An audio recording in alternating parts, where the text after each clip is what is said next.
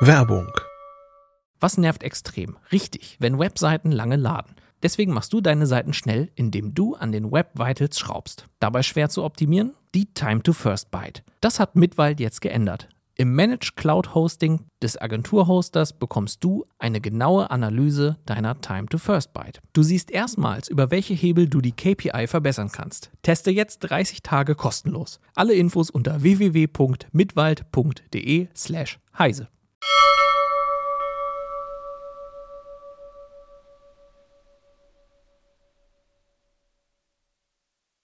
Hi, willkommen bei CT Uplink. Heute reden wir über IT-Mythen, wir reden über schnurlose Kopfhörer Kabellos. und eine ziemlich krasse Drohne. Bis gleich.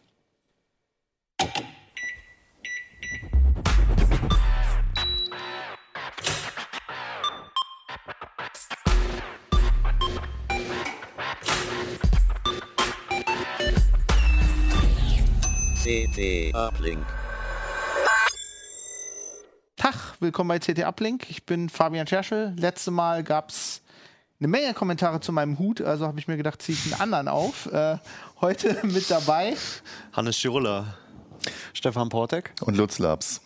Ja, wir reden äh, immer noch über die CT. IT-Mythen machen wir heute, habe ich letztes Mal versprochen.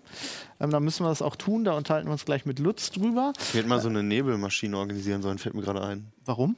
So wegen Mythos. Wegen dem und so. Titel. Ach, verdammt, ja, hätten wir. Genau. Äh, du, wir reden mit dir über Kopfhörer, hier über diese Oral-B-Dinger von Apple Genau. äh, und andere. Ohne Schnur und ohne Kabel. Und äh, mit Stefan reden wir gleich noch über so eine ziemlich krasse Drohne, die wir aber leider nicht hier haben, weil äh, du behauptest, ihr habt die zurückgeschickt an den Hersteller, aber in Wirklichkeit habt ihr die gecrashed, oder? Nein, nein, nein, diesmal, diesmal nicht. Ich bin, Diesmal nicht. Wir machen so eine Fantasiesendung. Man muss sich die Drohne vorstellen, man muss sich den Nebel vorstellen, man muss sich die Kabel vorstellen. Ja, genau. nee, ich habe sie äh, nicht gecrashed. Ich bin ganz vorsichtig und sehr sorgsam geflogen diesmal. Cool. Aber zuerst lass uns mal über die Mythen reden. Ich glaube, das haben wir schon mal gemacht im Uplink, ne? aber ich weiß nicht, ob das mit dir war. Mit, nicht mit mir, nee. Ich kann mich nicht mehr dran erinnern. Aber ich meine, wir, wir kennen das ja irgendwie alle. Ähm, es gibt so Sachen, von denen wir alle glauben, dass wir sie wissen. Ähm, auch Experten gibt es Dinge, die sie glauben, aber die manchmal stimmen die einfach nicht. Äh, wenn man dann genau hinguckt, dann stellt sich raus, eigentlich genau das Gegenteil war. Genau, das war auch diesmal so der Sinn und Zweck der Übung, mal genauer hinzugucken und äh, nicht nur mit dem geballten Wissen der CT-Redaktion zu protzen, sondern äh, einfach mal ein paar Messgeräte zu nehmen und so ein paar Sachen nachzumessen. Deswegen ist auch praktisch fast nur Hardware in dem Teil vorgekommen. Und wir haben halt äh, versucht, möglichst viel nachzumessen mit Hilfe von Messgeräten, Messsoftware und äh, auch mit Benchmarks natürlich, um zu gucken, ob diese Mythen denn wohl stimmen oder nicht.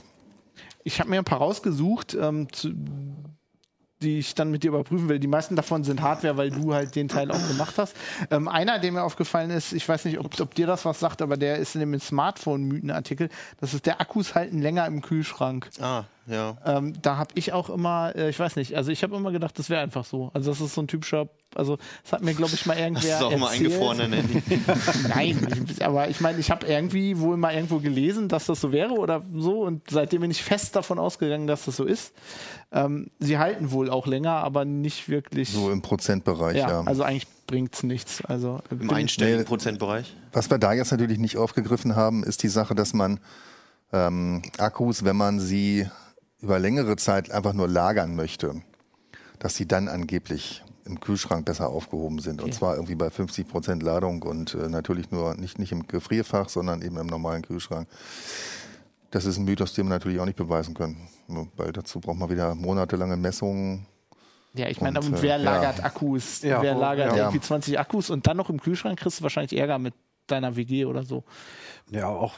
hm, Ich benutze meine Akkus auch. Also Ja. ich kaufe jetzt, also mir fällt kein Grund, einen Akku zu kaufen. Ja. Dann, Den ach, komm, den lege ich jetzt mal ein halbes Jahr in den Kühlschrank. Denk dir mal den, den Ersatzakku für, dein, für deine Kamera.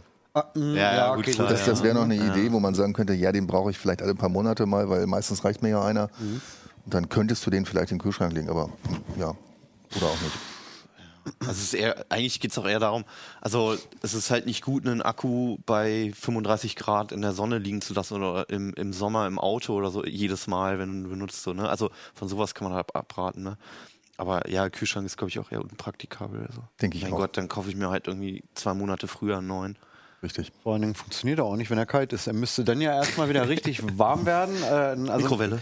Ja, kannst, kannst du dann ja machen. Nein, tut das nicht. Bitte, bitte, äh, don't try this at home.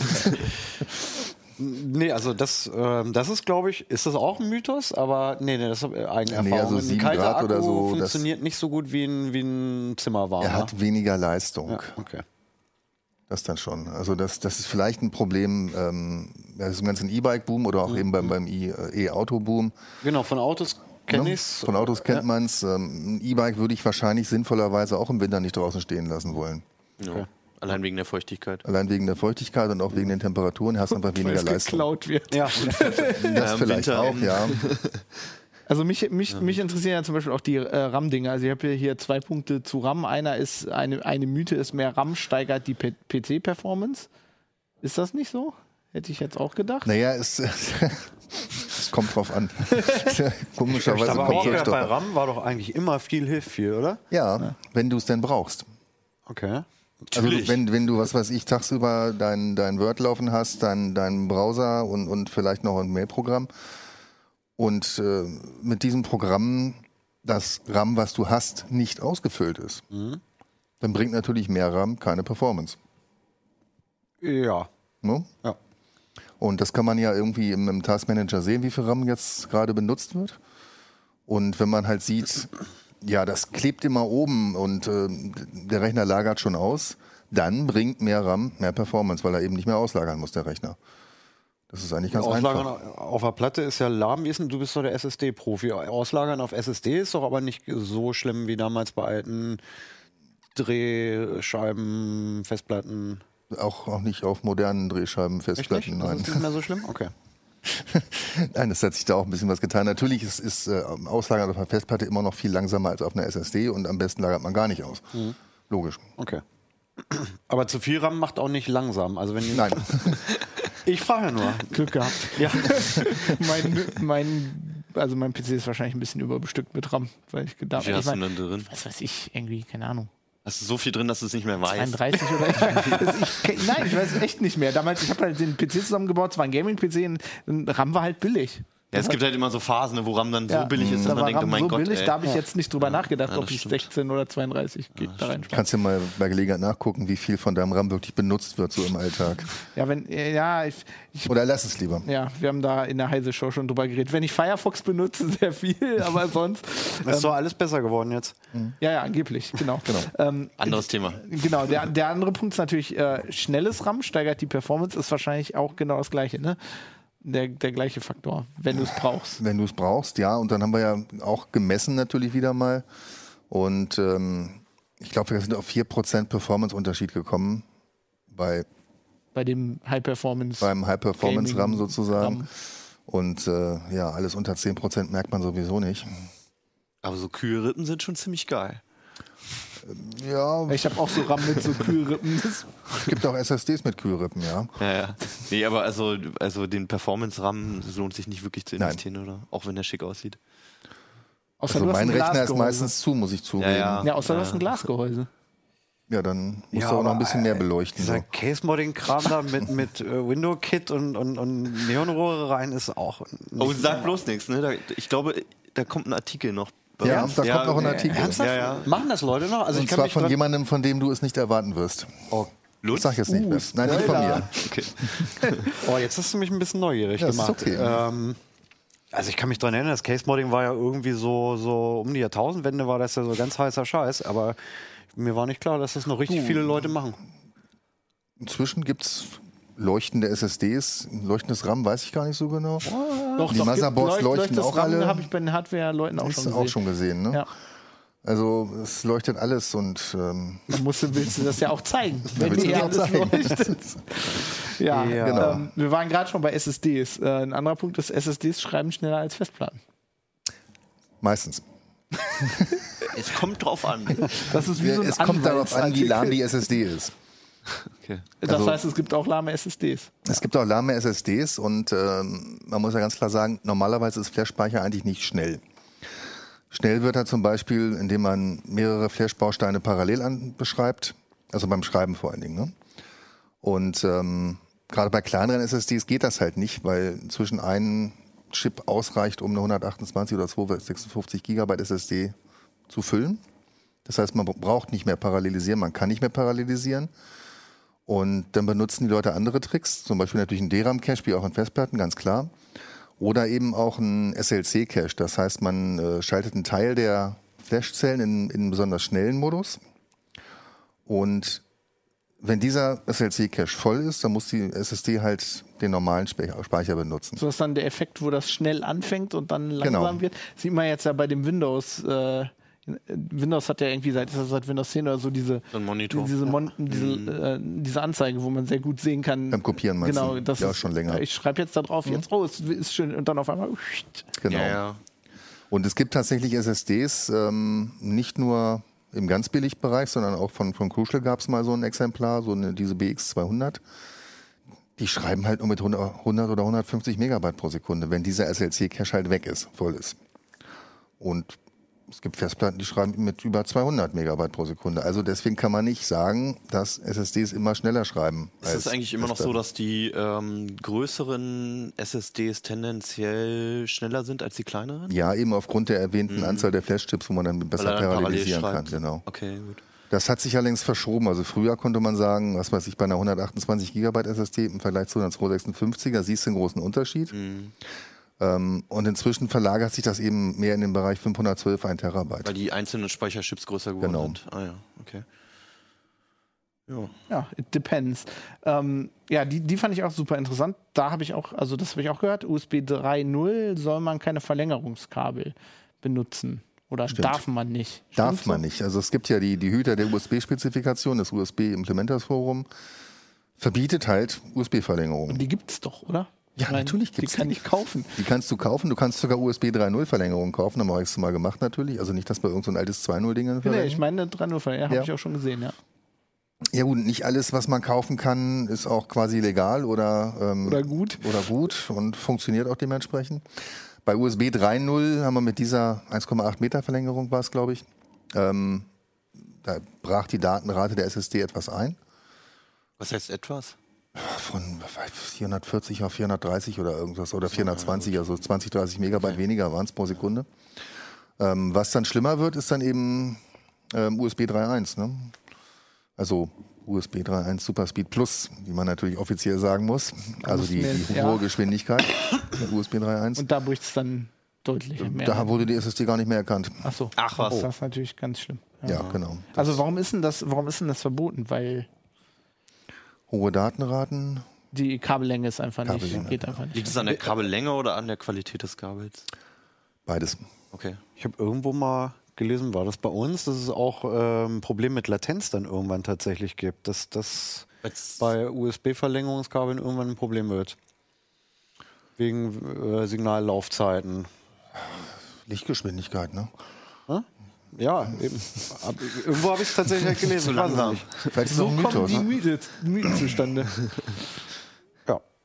Also könnte ich mir jetzt einfach eben nicht erklären. Also USB 3.0 Verlängerung. sind Finger nicht voll, prinzipiell böse, aber wenn man es vermeiden kann, sollte man es einfach vermeiden. Ja, okay. Das heißt, ich sollte mir meinen Schreibtisch nicht so bauen, dass davon grundsätzlich so eine Verlängerung drin Oder du nimmst dir halt, was ich zu Hause habe, das finde ich total praktisch. Also es gibt ja diese, diese USB-Hubs, die man in den Tisch einbaut.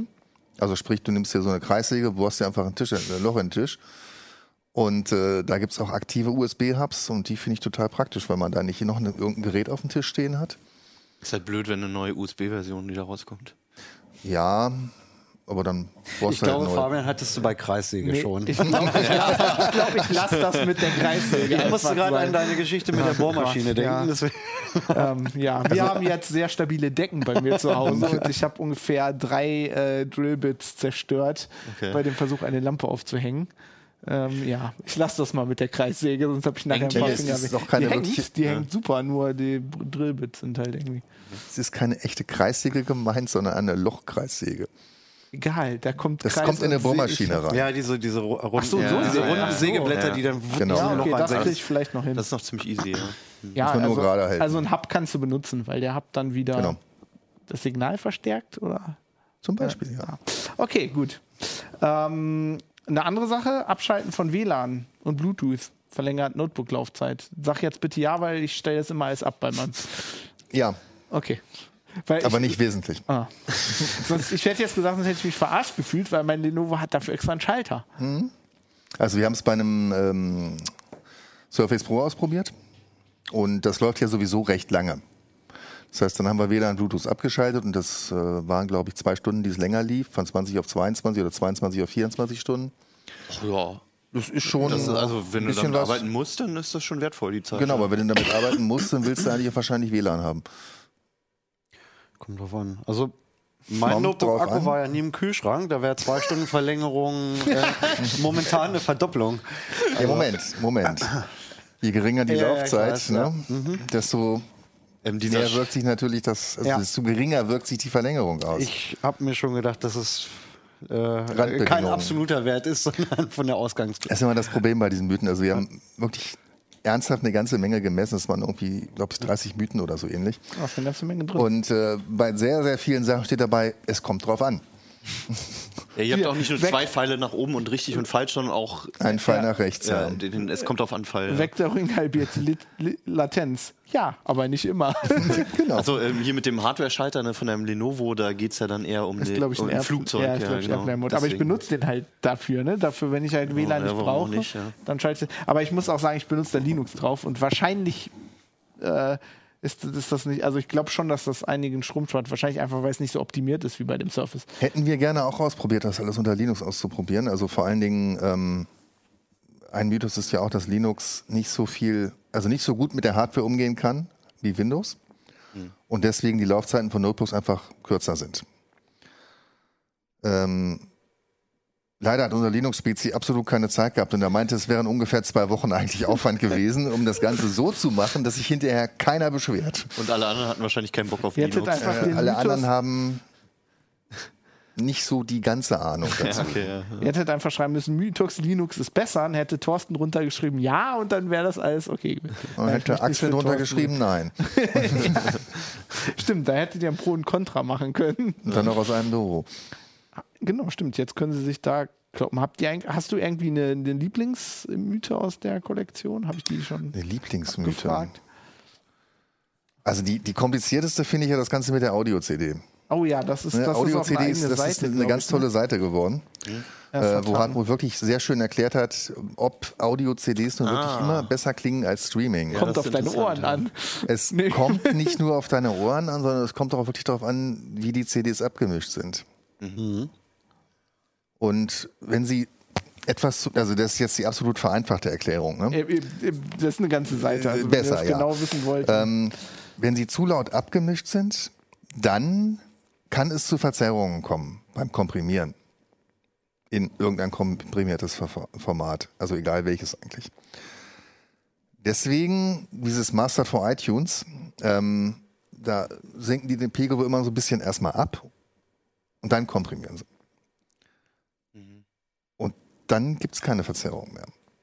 Das Deswegen, schon- ja. dummerweise kann man mal wieder nicht sagen, es ist immer so, sondern Ja, vor allem kommt noch dazu, wer hört das, ne? Ähm, Also da da gibt es, gerade um HiFi gibt es ja unfassbar viele Mythen auch nochmal. ja. Ja, Und und jeder, meint es- irgendwie, er hätte Goldohren. Also ich, ich kann, erinnere mich an einen Test, den mir der Kollege Sven Hansen hat er mir erzählt. Das war vor meiner Zeit hier, aber da war wohl gerade MP3 halt noch aktuell. Und Ja. ähm, da ging es um verschiedene Bitraten und so weiter. Das ist ja eine Diskussion bis heute noch irgendwie. Ähm, und dann hat er halt einfach, wurde der Test gemacht, halt wurden verschiedene Experten eingeladen, also da, ganz verschiedene, ein Tonmeister unter anderem, Musiker, äh, Musti war glaube ich auch da, der Ja. DJ. Das war im Genau. Peppermint-Pavillon. Naja, und ähm, noch ein paar andere halt, die sich mit Musik auskannten. Und es war wohl so, das war ein Blindtest, einmal mit unserem Equipment und einmal noch mit deren Equipment. Jeder konnte mitbringen, was er wollte. Und es war wohl so, dass bis auf Musti kein einziger auch nur ansatzweise herausfinden konnte, welche Bitrate zu welcher Qualität gehörte. Und also niemand konnte es raushören im Prinzip. Es war Oder? tatsächlich, einer war noch dabei, der ähm, auch relativ zufäll, äh, zuverlässig raushören konnte, der hatte aber einen Hörfehler. Genau. Ähm, und bei dem hat halt dieses, dieses ganze psychoakustische Kompressionsmodell, ähm, also MP3 und also verlustbehaftete Kompression basiert ja auf der Tatsache, dass man sagt, alles, was das menschliche Ohr in so einem Klangbrei eh nicht hören kann, das lassen wir mal weg. Ja. Ne? Und der hatte halt irgendwie einen Tinnitus oder irgendwas, irgendeinen anderen Hörfehler noch und hat deswegen offensichtlich Geräusche ganz anders wahrgenommen als der äh, normale Durchschnittsbürger. Und ähm, der hat dann halt wirklich äh, gehört an einigen Stellen, dass Sachen fehlten oder an anderen Stellen Kompressionsartefakte da waren, die wir nicht hören konnten. Ja, Lustig aber- noch in dem Zusammenhang, der, ähm, die Leute konnten sich ja auch ausruhen, ob sie mit Kopfhörer hören oder in einem bestimmten Hörraum oder sowas. Und unser ehemaliger Chefredakteur Detlef Grell hat ja dann sein eigenes, äh, seinen eigenen Hörraum mitgebracht, nämlich sein Auto. Ach was, der hätte im Auto Der gehört. hat im Auto gehört. Auf der A7 bei 230 km/h hört sich Ähm, MP3 das am weiß ich jetzt nicht mehr. Aber er hört halt immer Musik im Auto und von daher war das für ihn natürlich der ideale Klangraum, um das Ganze auszuprobieren. Ja. Aber deswegen hat der Mythos wahrscheinlich auch äh, eine ganze Seite bekommen, weil das alles ein bisschen komplexer ist. Aber Ja, und Hartmut spannend, brauchte einfach also- auch wirklich den Platz, um das zu erklären. Ja. Das war jetzt von mir wirklich eine sehr, sehr komprimierte, komprimierte Version. Genau, also, also wir haben da, da ist noch mehr, also da sind nicht nur die reinen, also da sind Druckermythen sind da drin, Displaymythen fand ich ganz Ja, interessant. Netzwerk. Also äh, ganz cool, lohnt sich, lohnt sich mal reinzuschauen. Ja. Dann Wie viele Mythen hatten wir denn insgesamt? Also rund eigentlich? 30 waren es. Ich habe sie, Okay. glaube Habt ihr ich. die gezählt? Steht das irgendwo drauf? Äh, nee. Aber wenn du, hart, äh, wenn du jetzt weitermachst, kann ich ja mal eben zählen. 32 IT-Mythen Genau. bei der 19. Red du wurde mir schlecht. Lutz muss Mythen zählen. Bei 27 haben wir alle geweint, ja. Wo wir doch gerade bei Musik Ja. sind und Ja, bei genau, Kopfhörern. stimmt, Du hast äh, kabellose Kopfhörer getestet. Genau. Das sind alle diese kleinen Ja, genau. Also, Dinger, die man also kabellos ist halt, es ist total blöd, weil diese Bezeichnung, ähm, am liebsten wollte ich immer in den Artikel reinschreiben, wirklich, wirklich, wirklich kabellose, weil bei kabellos könnte man halt jetzt auch erstmal an die normalen Bluetooth-Kopfhörer denken. bestimmt auch Kabel. Ich werfe mal Ja. kurz eine 31 in den Raum. 31 Mythen, wow.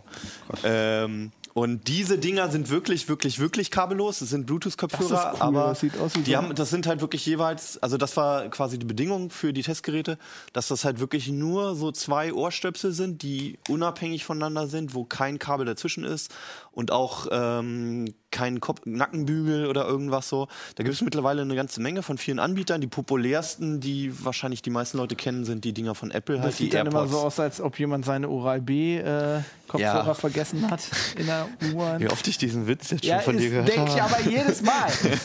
Ja, genau. Also aus. der, der Gag ist wirklich halt, also das sind alle Hersteller nutzen halt dieses Bauprinzip der In-Ears. Also das sind dann so meistens so Gummipinökel, die man sich halt relativ tief in den Gehörgang steckt.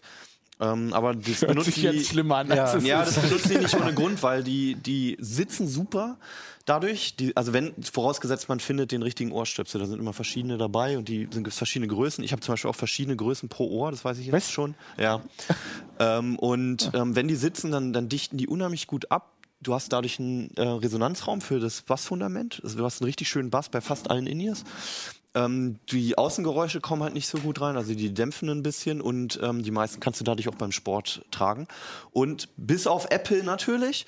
Ähm, erstmal ist die Form halt ein bisschen anders, also die hängt halt dieses Ding aus dem Ohr, was auch recht unpraktisch ist, wenn du einen Schal oder sowas oder eine Jacke trägst. Doof ausgesehen hat, fand ich. Und ähm, vielen Leuten fallen die auch einfach aus dem Ohr, also mir auch. Und Apple behauptet, das sind 10% der Nutzer. Also zumindest, tragen sie falsch. zumindest so in der Stichprobe in der Redaktion sind es weit mehr, die damit Probleme haben. Ihre Aber man muss auch gleichzeitig sagen, erstens, das sind die zweitbilligsten im Test, mit großem Abstand sogar. Und der Klang ist echt gut. Wie Und teuer sind die? die kosten 170 Euro. Das sind die zweitbilligsten. Lass doch am Ende über den Okay. Preis reden. Lieber. Wir reden am, am Ende. über den Ansonsten hat sich nämlich das Thema ziemlich schnell erledigt. Also die klingen gut und das Geile ist, wenn du ein iPhone hast, das ist so, wie du es dir vorstellst. Also du machst die auf und das Ding, das iPhone erkennt sofort die Teile, die koppeln sofort. Du hast ein Wenn Bild davon. aufmachst. Du sagst hier, willst du dich damit koppeln oder nicht? Und ähm, das funktioniert so, wie es sein soll. Und das ist halt leider nicht bei allen der Fall. Also es- diese Kopplung mit dem mit per, per Bluetooth ist nicht ganz einfach. Manche erkennen die nicht gleich oder du musst halt. Es gibt halt auch welche mit Touch-Bedienung. Also die halt, haben nicht alle einen Knopf, sondern bei manchen tippst du halt auch drauf und dann weißt du nicht so richtig, ob du getroffen hast und ob die jetzt an sind oder ob die jetzt koppeln. Außerdem ist es sau laut, wenn du einmal da drauf tippst und die im Ohr hast. Ähm, das ist nicht ganz so schön. Aber die hier sehen aus wie Patronen. Ja, das ist cool, ne? Auch von hinten. Also das sind die, also um mal ein paar Namen zu nennen, ne? das sind die Erato Apollo 7 und ähm, die klingen auch echt am besten. Die haben einen richtig schönen Bass und die Höhen und so geben die super wieder. Die dichten ganz gut ab und dadurch, dass die halt wirklich nur diese Patronenform haben, stören die auch nicht im Ohr, die tun nicht weh und so weiter und also die passen zumindest bei mir fast am besten. Äh, wir haben noch hier die Bang Olufsen, ähm, die Jabra Elite Sport haben wir zum Beispiel. Und ähm, da kann man dann auch schon so ein bisschen das Testfeld unterteilen. Also wir haben halt diese normalen Ohrhörer, die können jetzt nicht viel mehr außer Musik und Podcast und was auch immer abspielen. Und dann haben wir halt noch so genannte ähm, Hearables, also so von Wearables abgeleitet, quasi smarte Ohrhörer. So die bekanntesten, das sind wahrscheinlich die hier, die, da brauchen wir richtig Kraft. Die Bragi ähm, The Dash Pro, The Dash und das sind jetzt die Pro-Version. Die haben ja ähm, über Kickstarter-Projekte haben die riesige Welle gemacht, irgendwie vor ein paar Jahren. Und als die Redaktionen die dann bekommen hatten, gab es ziemlich große Dämpfer, weil die eine ganze Menge Macken, Macken hatten.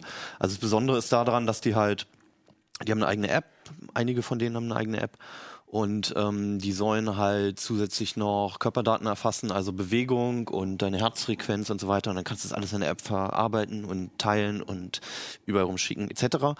Ähm, aber bei den Grundfunktionen haben die halt damals ziemlich versagt, weil also der Klang war nicht doll, die Bedienung war Mist.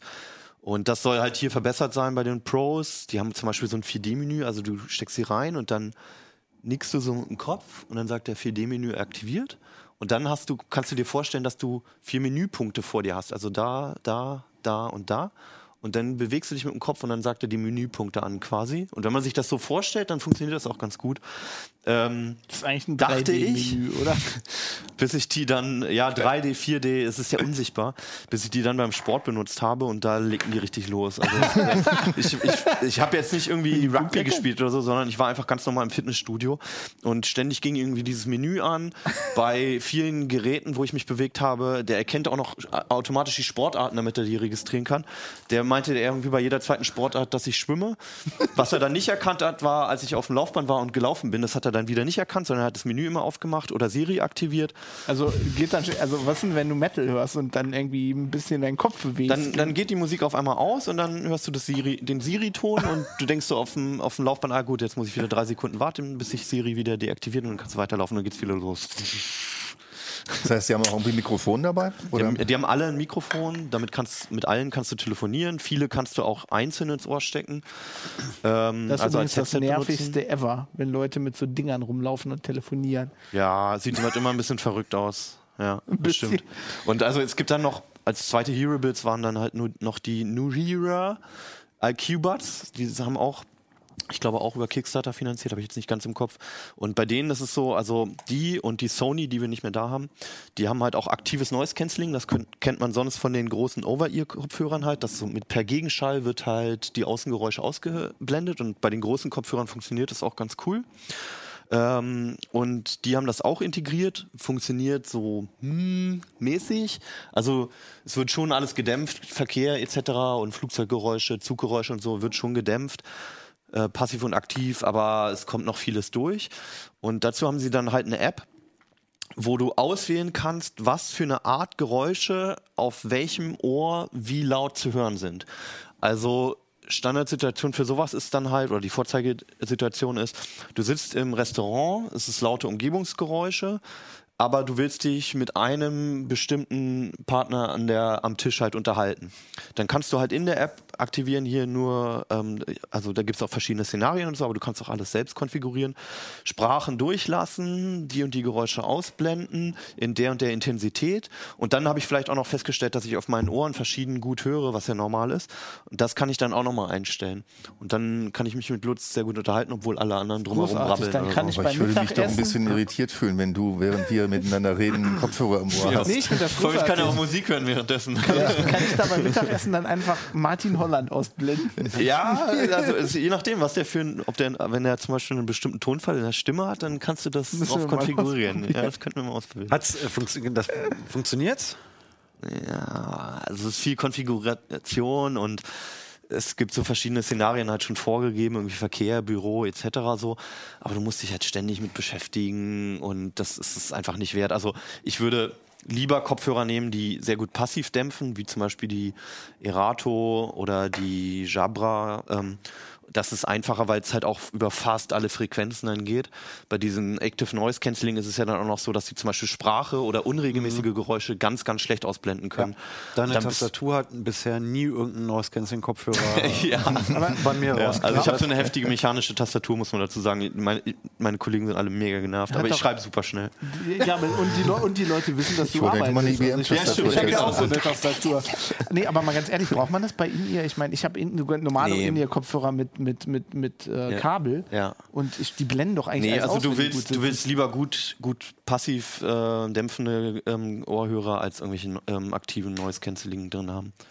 Kauf dir mal richtige Ohrhörer, denn das ist auch seine Tastatur nicht mehr. Ja, nee, und also das ist halt auch so ein Ding ne, bei den Apple-Kopfhörern. Du hörst sehr viel durch, weil sie halt nicht dieses In-Ear-Prinzip haben, sondern so Earbuds sind, also nicht so weit reingehen.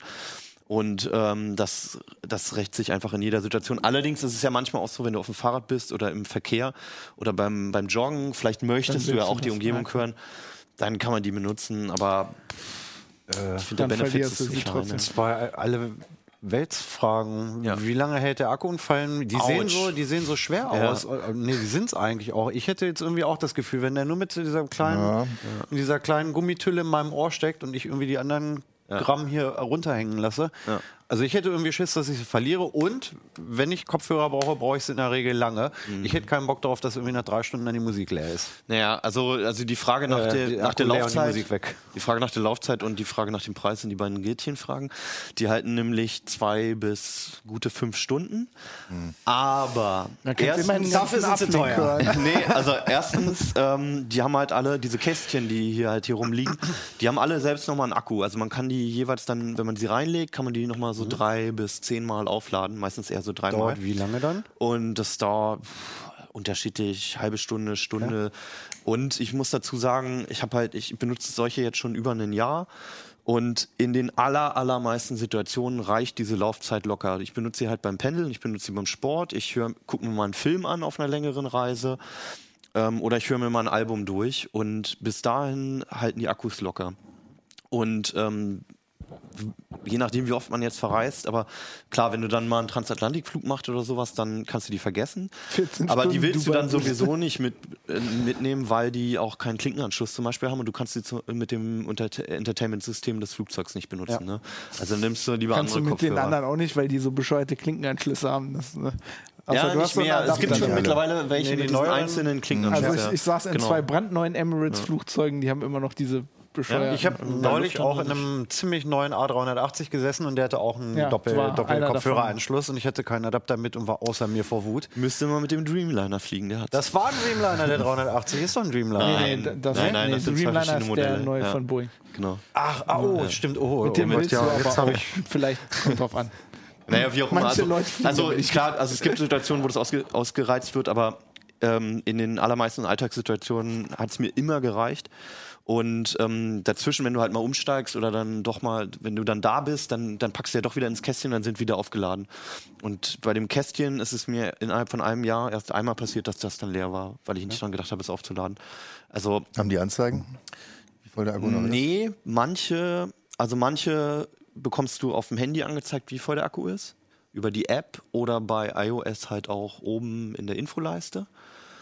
Ähm, und manche haben noch eine Ansage, wenn du drauf tippst, dass er sagt, so der Akku ist total voll oder so mittel oder lad mal jetzt bald auf. also ich meine, das reicht, um zu wissen, ob es jetzt noch für die Bahnfahrt nach Berlin, die drei Stunden Fahrt oder so reicht. Ne? Ähm, genau, das war das. Und jetzt, ja, wir können ja jetzt auch mal mit dem Preis rauskommen. Also die Preiswerten sind von Pearl, unserem Lieblingsversender.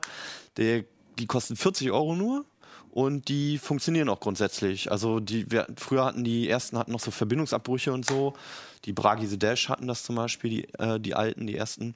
Und das passiert selbst bei den 40-Euro-Teilen so gut wie nie. Also es passiert mal, aber es ist nie so, dass es nervig ist oder so oder großartig reproduzierbar. Dafür ist der Klang jetzt nicht so dolle und die Laufzeit ist auch nicht so lang. Dann ähm, ist die nächste Station, sind halt die Apple AirPods schon für 170 Euro. Super Laufzeit, richtig schöner Klang, aber halt dieses Problem mit der Bauform. Und dann kommt ein bisschen länger nix, bis so 210 Euro ungefähr. Und dafür kriegt man dann die Sonys zum Beispiel, die nicht hier sind. Und dann geht das weiter so bis äh, 300 Euro, 350, zum Beispiel für die B&O. Die Erato kosten 250 haben auch einen super Klang. Und man muss sagen, also jetzt mal abgesehen von den ähm, Pearl Auvisio, haben die alle einen Klang wie von sehr guten oder von guten bis sehr, sehr guten kabelgebundenen In-Ears. Das heißt, der Aufpreis für die kabellose Freiheit ist ungefähr wie hoch? Naja, 100 Prozent ist es schon. Aber ich, also ich muss Wobei auch sagen, Kopfhörer immer teuer sind, wenn sie gut sein Ja, sollen, ne? genau. Also, das Also man- hast du auch bei, bei wenn- On- wenn- und Over-Ears, wenn halt wirklich gut, wir wir haben ja alle beim Schreiben Kopfhörer auf.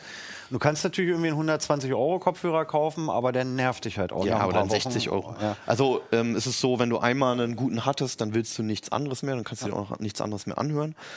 Ähm, und äh, ja, also die Dinger, die klar, kosten 250 Euro und ein kabelgebundener kostet 100, aber wenn du, also genauso geht es mit diesen nicht kabellosen, deswegen habe ich die auch erst getestet. Ich hatte früher auch welche mit Nackenbügel, davor hatte ich welche mit richtigen Kabel. Ähm, wenn du die einmal hattest, dann willst du die, willst du nichts anderes mehr benutzen. Alles andere nervt dich höllisch. Selbst auf Reisen mit einem mit Nackenband oder sowas, weil es irgendwie dann doch gruschelt. Dann hey, bleibst du irgendwo am Kragen hängen, dann zieht's wieder im Ohr und all sowas. Und bei den Dingern, bei den meisten, also zumindest die, die nicht drücken, ist es so, du vergisst irgendwann, dass du Geräte im Ohr hast und dass du überhaupt irgendein Gerät brauchst, um Musik zu hören, sondern der Ton ist einfach, der Klang ist da und um alles andere kümmerst du dich nicht. Ähm, Und man muss sagen, ich benutze immer so Kabel in ihr. Ja. Die halten bei mir so ein Jahr. Ich Ja. habe deswegen auch aufgehört, richtig teure zu kaufen, weil die, die gehen irgendwann gehen die kaputt. Die fallen oben kaputt, die Klinke geht kaputt, Okay. irgendwas geht immer kaputt. Ja, das ist bei denen zumindest unwahrscheinlicher. Also da geht eher dann irgendwann mal der Akku zugrunde oder sowas, ne? Aber also du würdest wahrscheinlich dann noch so, ein- so ein paar mitnehmen als Backup, wenn du mal wirklich fünf Stunden im ICE rumfährst. ja, also, also für, für so eine langen Fahrten habe ich auch Over-Ears. Da macht es mir auch nichts aus, weil ich sowieso ein bisschen Gepäck dabei habe. Aber zum Pendeln und zum Sport will ich nichts anderes mehr benutzen. Also auch gerade beim Sport, auch beim Joggen. So, egal wo du ein Kabel hast, du hörst dieses Kabel halt immer. Und das ist bei denen nicht der Fall. Da hörst du ein bisschen andere Geräusche, da hörst du eher mal so Laufgeräusche oder so. Aber das ist eher ein Problem der in ihr Bauform. Aber ansonsten ist da nichts einfach, da bleibt nichts hängen. Und du hattest vorhin auch noch gefragt oder du gesagt, dass du Angst hast, dass die rausfallen. Wenn das in ihr sind und du das richtige ähm, Ohrstück auch genommen hast und das was passt, dann kannst du mit denen allen Sport machen. Bis auf die von Apple. Okay. Da hätte ich ein bisschen Angst. Aber ansonsten passiert da Die nichts, auch beim Fahrradfahren. Die musst du dann einfach ins Ohr tapen. das habe ich schon gesehen. Mit weißem Malerkrepp einmal rum. nee, Ja, oder diese, diese Aufkleber, diese Apple-Aufkleber, die bei den Produkten immer dabei sind. Da sind ja immer zwei dabei. Stimmt, kein mehr. Ich habe ich hab neulich jemanden mit den Dingern mit, mit Gaffertape gesehen beim Joggen. Ja? ja? gut, da sollte man dann überlegen, ob nicht vielleicht doch was anderes. Oder es gibt auch auf, also so Gummipinöke, die man draufsetzen kann, hatte ich gesehen. Da hatte ich auch schon überlegt. Also, weil an sich ist der Klang ist halt echt schön. So. Und die sind auch, die sind nicht schlecht. Aber sie sehen, Sie sehen kacke aus. Also sie sehen aus wie normale Lautsprecher, wo einer das Kabel abgeknipst hat. Also das finde ich sieht total Geht nicht. bescheuert aus.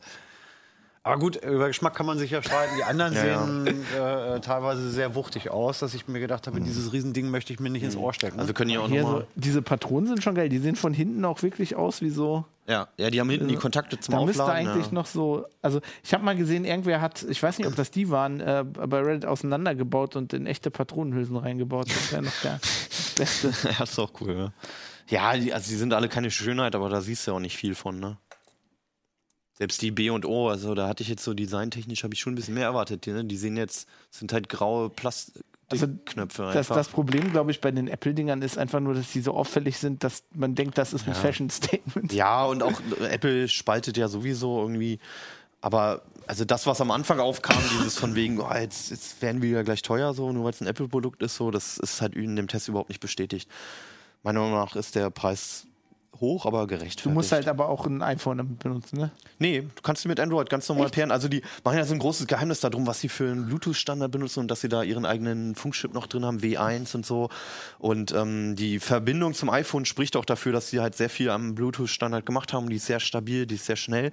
Ähm, aber an sich äh, funken die ganz normal per Bluetooth offensichtlich und lassen sich auch ganz normal mit einem Android-Gerät koppeln oder auch mit einem Windows-Gerät oder so, ne? Hast halt ein paar Funktionen nicht, die dann bei Apple da sind. Ja, aber das ist doch cool. Absolut. Also, ja, je nachdem, ob man sich jetzt eine In-Ear holen möchte oder nicht, sind die ein Teil der Empfehlung. Ansonsten, wenn man den besten Klang haben möchte, sind es die Erato Bei den Sportfunktionen muss man bei den anderen nochmal gucken, aber das steht ja alles im Artikel. Eins noch ganz kurz. Es gab ja bei Bluetooth, wenn ich mich recht erinnere, zwei Audioprofile. Ne? Normalerweise Ja. dieses A2DP und da gibt es Ja. noch so ein High-End-Audio-Profil. Mm, Ja, also bei dem, soweit ich das weiß, benutzen die alles A2DP. Das ist so der Standard einfach mittlerweile. Bei den Codecs muss man halt eher gucken. Ne? Also es gibt halt SBC müssen alle können. Das ist ähm, aber auch zumindest technisch gesehen mit, mit Verlusten behaftet. Ähm, und dann gibt es halt noch AAC, was, was weit bessere Qualität bietet, aber nur von Apple verwendet wird. Und dann gibt es ähm, noch aptX, was sehr wenige Android-Geräte nutzen. Und dann gibt es theoretisch noch LDAC von Samsung, äh, von Sony, das ist ein Sony-eigener Standard, so, aber den benutzt jetzt niemand von denen. Ähm, und ähm, es gibt nur ein Gerät, nämlich die Erato Apollo 7, die benutzen AAC und aptX, SBC sowieso. Ähm, und alle anderen können, wenn nur zusätzlich AAC, also fürs iPhone oder Tab, äh, iPad. Ähm, und aptX unterstützt sonst keiner. Aus meiner Sicht ergibt es auch sowieso wenig Sinn. Also bei den Geräten hörst du nicht den Unterschied und selbst bei sehr, sehr guten Over-Ear-Kopfhörern ist es meiner Erfahrung nach so, und das haben auch andere ähm, Redakteure von uns bestätigt, ähm, dass du den Unterschied nur in, in, in Stücken hörst, wo gleichzeitig sehr hohe und sehr tiefe ähm, Töne wohl vorkommen, weil dann halt das ganze Spektrum abgedeckt werden müsste. Ähm, und er sich dann halt bei SBC entscheiden muss, eigentlich in welche Richtung er geht und dementsprechend da halt nicht alles wiedergegeben wird. Mhm. Okay. Und raushören tut man es sowieso sehr, sehr schwer. Also zumindest jetzt aus dem Test hervor, also bei den In-Ears finde ich, muss man da nicht drauf achten. Die richtig guten können dann sowieso irgendwie den Codec unterstützen. Bei aptX ist man aufgeschmissen, bis auf bei den Apollos. Also man kann es nicht wirklich danach aussuchen und ich glaube, die wenigsten hören es raus. Wie bei der Audio-CD. Aber auch noch, ja, da haben wir schon den nächsten Mythos vielleicht ja, ob man AAC braucht oder aptX oder ob man einfach auf normales FPC setzen kann. Hauptsache Bist du anderer Meinung, Lutz? Muss Hartmut machen. Traust dich gerade nicht, äh, was Ja. dazu zu sagen. Okay. Nee, nee, nee. Ja, Audio ist wirklich ein heikles Thema. Ja. ja. da macht man sich eigentlich nur Feinde. Du meinst wie bei einem anderen auch Linux, Browser. Naja, egal. Ja. Ja, cool. Aber ich lasse mir auch Ähm, gerne widersprechen. Also. Ich denke mal drüber nach. Also ich finde das, das ist ganz cool. Hört sich gut an. Hast du gut verkauft. Sehr gut. Bei dem Preis habe ich jetzt auch gedacht, jetzt kommt der mit 600 Euro oder so. Nee, so krass ist nicht. Also, also die, die besten Over-Ear Bluetooth-Headsets kriegst du für 300 bis 400 Euro. Ja, ich meine, du kriegst ja auch Kabel, Kopfhörer in der Preisklasse locker. Von daher. Lass mal über die Drohne reden, die du kaputt geflogen hast. Alter, Ich war nicht dabei, deswegen ist er so vorsichtig Wie gewesen. heißt ne, wenn hast du die Drohne Ja, mal gecrashed? Die ja, heißt, ja, Wie? du bist ein Streber. bei dem Nein. Test muss noch mal Nee, was aber Bruch nee, gehen. ich, äh, diese eine Aktion, da muss ich dich äh, aus Prinzip bis ans Ende deines Lebens mit aufziehen. Was hat er denn gemacht? Ach, es möchte, möchte mal was. Ich habe ich hab bei, bei einer bestimmten Drohne ähm, habe ich den, den Speed-Modus ausprobiert, wo die halt bis zu 50, 60 Stundenkilometer schnell fliegt. Nach drei Minuten. Ah ja, die habe ich im Griff. Ich schalte mal auf Speed Mode. Und äh, es, es ist halt ein, ein Baum im Weg gewesen, weil die halt auch, die, äh, die verlieren halt Höhe, wenn du halt äh, sehr lange, sehr schnell fliegst. Und das habe ich halt falsch eingeschätzt. Der Baum ist aber auch hochgesprungen. Ja, genau. Verdammte Bäume. Okay, wir reden über die, wie heißt die Unique? Genau, YU H520. Y-U-N-E-E-C. Ja, die ist, ähm, Sechs Rotoren hat die? genau, ist ein Hexakopter. Ähm, und sie ist auf den ersten Blick eigentlich fast identisch äh, mit der mit der Typhoon von von Unique, mit der Die wir schon Typhoon im H, Test hatten. die wir die wir Mitte des Jahres im Test hatten. Ähm, so auf den ersten Blick, ähm, ich weiß nicht, hast- hattest du das Bild schon eingeblendet? Ja, sie ja. sieht halt immer so, sie sieht ein bisschen aus wie eine Spinne, weil sie halt die beiden nach vorne gerichteten Ultraschallsensoren hat und, und dann mit ihren sechs ähm, Rotorauslegern. Und ähm, ja, offensichtlichster Unterschied ist, äh, das Ding ist äh, RAL leuchtend orange. Und sonst merkt man erstmal keinen Unterschied. Und äh, Unique begründet das jetzt damit, dass sie sagen, die soll halt ähm, für, für professionelle Anwendungen besonders gut taugen. Und ähm, da möchte man halt in erster Linie auch eine Drohne haben, die man gut am Himmel sehen kann. Und das stimmt. Äh, also alle anderen Drohnen, die ja meistens nur so gräulich sind, ähm, kannst du in der Dämmerung im, in der Regel alle ganz gut sehen, weil sie ja LEDs üblicherweise ähm, eingebaut haben. Die hier kannst du halt auch echt bei Tag richtig, richtig gut sehen, wo wir andere bei dem Drohnentest, wenn wir mal irgendwie 200 Meter weg waren, wenn man auf Sicht fliegt, dann denkst du schon, oh ja, okay, ich kann sie da hinten noch sehen, aber weiter wegfliegen sollte ich jetzt nicht. Und dieses, dieses leuchtende orange Teil, das kann man eigentlich tatsächlich ziemlich, ziemlich gut Na gut, erkennen. aber du könntest natürlich die andere Drohne auch mit, einer, mit, mit ein bisschen Farbe pimpen wahrscheinlich. Ne? Könnte man auch, ja. Hat die noch andere Selling? Gute Idee. Äh, ja, sie hat, halt die wichtigen Stellen ab, ich meine.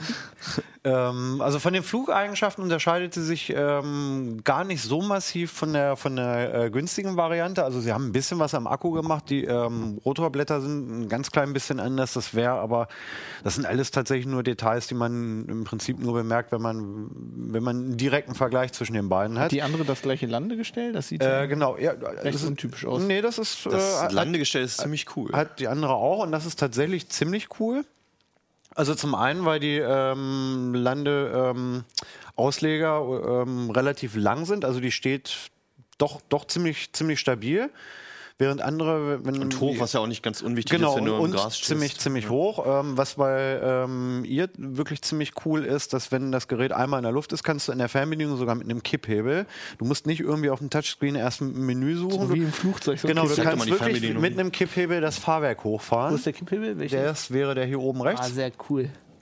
Und ähm, dann klappt die halt wirklich ähm, im Flug ähm, die, die Landekufen, Beine ähm, nach oben. Und das hat dann halt den Vorteil, dass, dass die Kamera wirklich frei unter der Drohne hängt und eine komplett freie äh, Rundumsicht hat. Das hast du bei den meisten anderen Drohnen mit, mit starr montierten Kufen nicht so ohne weiteres. Also bei einer, bei einer Phantom 4 oder so äh, kriegst du es theoretisch schon hin, wenn du in eine bestimmte Richtung filmen möchtest und die Kamera drehst, dass du irgendwann halt doch mal irgendwie ähm, die Kufen im Bild hast. Und da kann also sowohl die H520 als auch die, die äh, günstige zivile Version kann eigentlich schön rundum filmen. Also ich habe es nur geschafft, wenn ich es halt wirklich richtig schnell beschleunigt und massiv abgebremst habe, dass dann, weil sie dann halt natur- naturgemäß ja ein bisschen kippt, dass dann sie sich so weit geneigt hat, dass mal die Rotorblattspitzen mit ins Bild reingeragt sind. Aber wenn ich jetzt einen Film oder ein Video drehen möchte, dann mache ich da halt auch keine Vollgas, Brems- und Lenkmanöver. also für professionellen Einsatz, äh, okay, sie ist orange. Genau. Und äh, was macht die jetzt so professionell? Ähm, Abgesehen vom Preis. Ja, der Preis ist extrem toll. Das machen wir wie mit deinen Kopfhörern. Bei dem Preis reden wir zum Schluss. ähm, das Professionelle an ihr ist tatsächlich die, ähm, die Kameramodule, die man, die man kaufen kann. Also Unique möchte die gerne an Leute ähm, vermarkten, die damit irgendwas inspizieren oder suchen möchten. Also beispielsweise ähm, Kühltürme abfliegen oder Brückenpfeiler abfliegen, um, um das Material auf Beschädigungen und Risse zu untersuchen. Ähm, was weiß ich, äh, äh, beim THW oder so, wenn es irgendwie um, um, um Berg- oder Rettung oder, oder vermisste Personen in einem, in einem unwegsamen Gelände geht ähm, soll sie sich gut eignen oder für Landwirte, die halt einfach ihr Feld von oben kontrollieren wollen. Und ähm, es gibt drei Kameras. Das eine ist, so hatten wir sie im Test, ist eine 4K-Kamera, die ist in erster Linie eigentlich nur ähm, für, für ähm, Videos mit 4K oder 12 Megapixel Fotos gedacht. Dann gibt es ähm, noch eine Inspektionskamera, wo du ähm, ja, da hat letztlich einfach nur im Prinzip eine andere, andere Blende, ein anderes Objektiv, dass du halt ein bisschen weitwinkliger filmen und dichter ran kannst, um halt ähm, beim Entlangfliegen an der Haus- oder Brückenfassade halt einfach einen großen, großen Teil möglichst scharf zu sehen.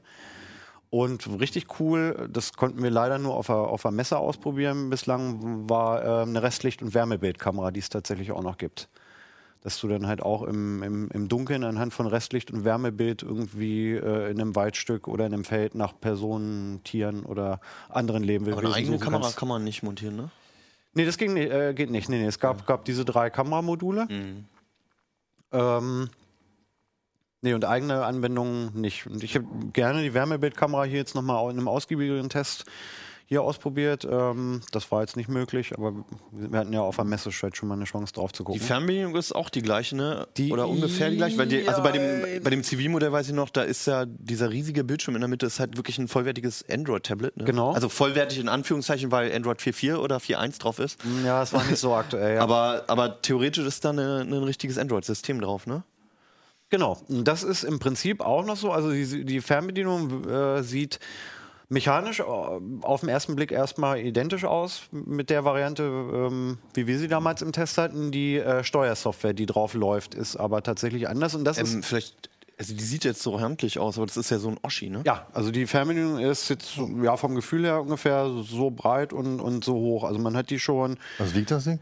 Ähm, die ist so schwer ist sie nicht. Also jetzt frag mich nicht auf Gramm und Kilo, aber man kann die gut in der Hand halten ohne, also wie ein, wie ein Tablet letztlich auch. Also es ist der Kunststoff drumherum wiegt nicht so viel. Das ist so, als wenn du irgendwie so ein 10 Zoll Tablet mit dir rumschleppst, das hältst du aus. Es sind aber Gurtösen dran. Du könntest dir zum Not hier hinten ähm, einfach einen Gurt drum machen. Es gibt auch Lichtschutzblenden, die man noch draufklipsen kann, dass halt Sonnenlicht ähm, die Einstrahlung halt nicht irgendwie ähm, Das heißt, also, Sie haben bei Den einigen Blick. Details schon mal auf den Profi-Einsatz geachtet. Das ist sogar, War bei der das war bei der anderen aber auch so. tatsächlich auch schon damit bei. Was ähm, hier bei der Fernbedienung ähm, anders ist, ähm, ist in erster Linie die Software zur Steuerung der Drohne, die da drauf ist. da haben sie sich echt ein paar schöne Gedanken gemacht. Also zum einen ähm, kann man die Drohne ähm, ziemlich gut natürlich irgendwie nicht nur auf Sicht, sondern anhand ihres eigenen Kamerabildes ähm, äh, fliegen, weil das Tablet relativ groß ist. Ich weiß gar nicht, fünf oder sechs, sieben, nee, sieben Zoll müssten das wohl gewesen sein. Du kannst das 720p Kamerabild, was die Drohne ja in Echtzeit immer auf die Fernbedienung überträgt, ähm, das kann man echt ziemlich gut ablesen und die ganzen Flugparameter, Höhe, Entfernung, Geschwindigkeit, äh, ein eingebauter Kompass, ähm, oder ein eingeblendeter Kompass mit Flugrichtung. Also die lässt sich ziemlich, ziemlich gut anhand des Displays eigentlich fliegen. Also besser als bei manch anderen Consumer-Drohnen. Ich bin generell eher ein Fan davon immer gewesen, wenn das Display in die Fernbedienung eingedingst ist. Also ich finde diesen von DJI gewählten Ansatz, dass ich mein Handy in die Fernbedienung stecken muss und muss dann mein Handy mit einem USB-Kabel noch verbinden und irgendeine App auf meinem Handy anmachen. Während des Fluges, ähm, da war ich nie so richtig Haben wir schon lange von. diskutiert. Hannes findet es ganz geil. Ich finde es ganz cool, einfach eine komplette Full-Featured Fernbedienung zu haben. Ähm, Hat sie noch irgendwie andere Flugmodi? genau, die hat ziemlich coole Flugmodi. Ähm, das habe ich so ehrlich gesagt bei den Salto, zivilen Looping. Drohnen. Hä? Salto, Looping. Nee, das ist Was tatsächlich. man so für den Ja, was man so der macht. Arbeit braucht. Ähm, ja. Profimäßig halt. Nee, also was sie zum einen kann, ist, du kannst ähm, an der Fernbedienung ähm, kannst, hast du äh, Kartenmaterial. Also entweder Google Maps, Bing Maps, irgendein OpenStreetMap-Derivat war noch dabei. Kannst, Auch offline? Hä? Auch offline? Genau, das ist der Punkt. Ähm, also, ähm, du kannst Kartenmaterial offline verfügbar machen. Das wird dann halt, wenn es im WLAN ist, kannst du einfach, so wie man äh, das sonst auch kennt, wenn man auf dem Handy Google Map Karten offline verfügbar macht, du kannst einfach sagen, ich will den Bereich in, von bis zu einer bestimmten Zoom-Stufe einfach offline verfügbar machen. Dann lädt äh, die Fernbedienung den Kram runter und du kannst die Drohne dann komplett offline fliegen. Das geht mit vielen Consumer-Drohnen nicht. Die, die fangen an rumzunölen, wenn das Handy irgendwie keinen Empfang hat. Äh, Macht ja aber auch Sinn, wenn du damit irgendwie Bergrettung machen willst. Hast du im Zweifel ja. Genau, und du kannst Kein- dich dann auch noch entscheiden, welches Kartenmaterial du haben willst, ob du die normale Kartenansicht hast oder, oder ähm, Satellitenansicht oder, oder äh, ähm, Topografie. Topografiekarten. Ähm, das ist tatsächlich ganz praktisch, wenn man halt auf dem Display halt wirklich Höhenzüge auch mitsehen kann, weil man einfach weiß, wo man dann hinfliegt. Und du kannst vorab entweder am PC oder auf der Fernbedienung selbst zum Beispiel äh, Wegpunkte antippen und einen, bestimmten Pfad, den sie hinterher abfliegen soll, ähm, an der Fernbedienung festlegen. Du kannst für jeden Wegpunkt auch nochmal explizit der Drohne sagen, was sie da machen soll. Also du kannst sagen, von Punkt 1 zu 2 soll sie mit der Geschwindigkeit in der Höhe fliegen, dann soll sie an Höhe gewinnen und dann soll ab da ein bisschen schneller oder langsamer fliegen. Das heißt, du kannst einmal das Verhalten der Drohne für jeden Wegpunkt festlegen und du kannst auch noch äh, festlegen, was die, Fern, äh, die Kamera machen soll. Du kannst sagen, auf dem Teilstück von Punkt 1 zu 2 soll gefilmt werden. An Punkt 3 mach bitte ein Panoramafoto 380 Grad, dann flieg weiter zu 4, fotografiere einmal nach unten und ab 5 fängst du wieder an zu filmen. Ähm, das lässt sich super komfortabel auf der Fernbedienung editieren. Da können sich andere echt eine Scheibe von abschneiden. Und es wird dann drahtlos in die Drohne übertragen, bevor sie überhaupt startet. Das heißt, du tippst dir das alles zusammen, dann wird es in die Drohne übertragen und dann fliegt die diese, dieses Manöver ab. Und was ist, wenn ich Toi, da einen toi, toi. Baum sehe? Es ist tatsächlich sinnvoll, es vorab in die Drohne zu übertragen und nicht, dass die Fernbedienung die Drohne in Echtzeit steuert, weil der Gedanke dahinter ist, wenn die Fernbedienung oder wenn der Kontakt abbricht, würde die Drohne ihr Programm noch automatisch zu Ende fliegen. Wenn du natürlich so blöd warst, in einem Gebirgszug zu sagen, flieg auf 30 Meter Höhe, dann knallst du irgendwo irgendwann wogegen. Kann ich denn noch eingreifen, wenn ja ich Du kannst jederzeit eingreifen. Aber sie würde, wenn du die Fernbedienung beiseite legst oder sogar ausschaltest, würde sie ihr Programm halt zu Ende machen und würde dann zum Startort zurückfliegen und dort automatisch landen. Und dann hättest du halt deine, deine Flugaufnahmen äh, gemacht. De den Teil fand ich tatsächlich echt cool. Also das können zivile Drohnen auch. Wir haben das ja bei, damals Ja, bei aber gerade mit den Waypoints ist halt Das- echt ein beschissenes Thema. Also Ja. zum Beispiel DJI hat es ja total beknackt gelöst. Da musst du halt erst die äh, Waypoints ab, selbst abfliegen manuell, um sie dann automatisch abfliegen zu können. Ja, also wir hatten von, von Parrot hatten wir, glaube ich, das waren sogar sehr günstige Drohnen. Da Ja. konnte man vorab an der Fernsteuerung Ja. auch die Wegpunkte Also du festlegen. willst es einfach per Touchscreen machen Ja. können. Ne? Aber es hat bislang bei keiner Drohne, die ich getestet habe, wirklich so komfortabel funktioniert wie bei, bei ihr hier jetzt. Und ein anderes cooles Feature, das war halt tatsächlich, mh, das ist dann eigentlich zum Suchen, Überwachen oder zur Fortschrittskontrolle. Du kannst auf der Karte ähm, ein Areal abstecken.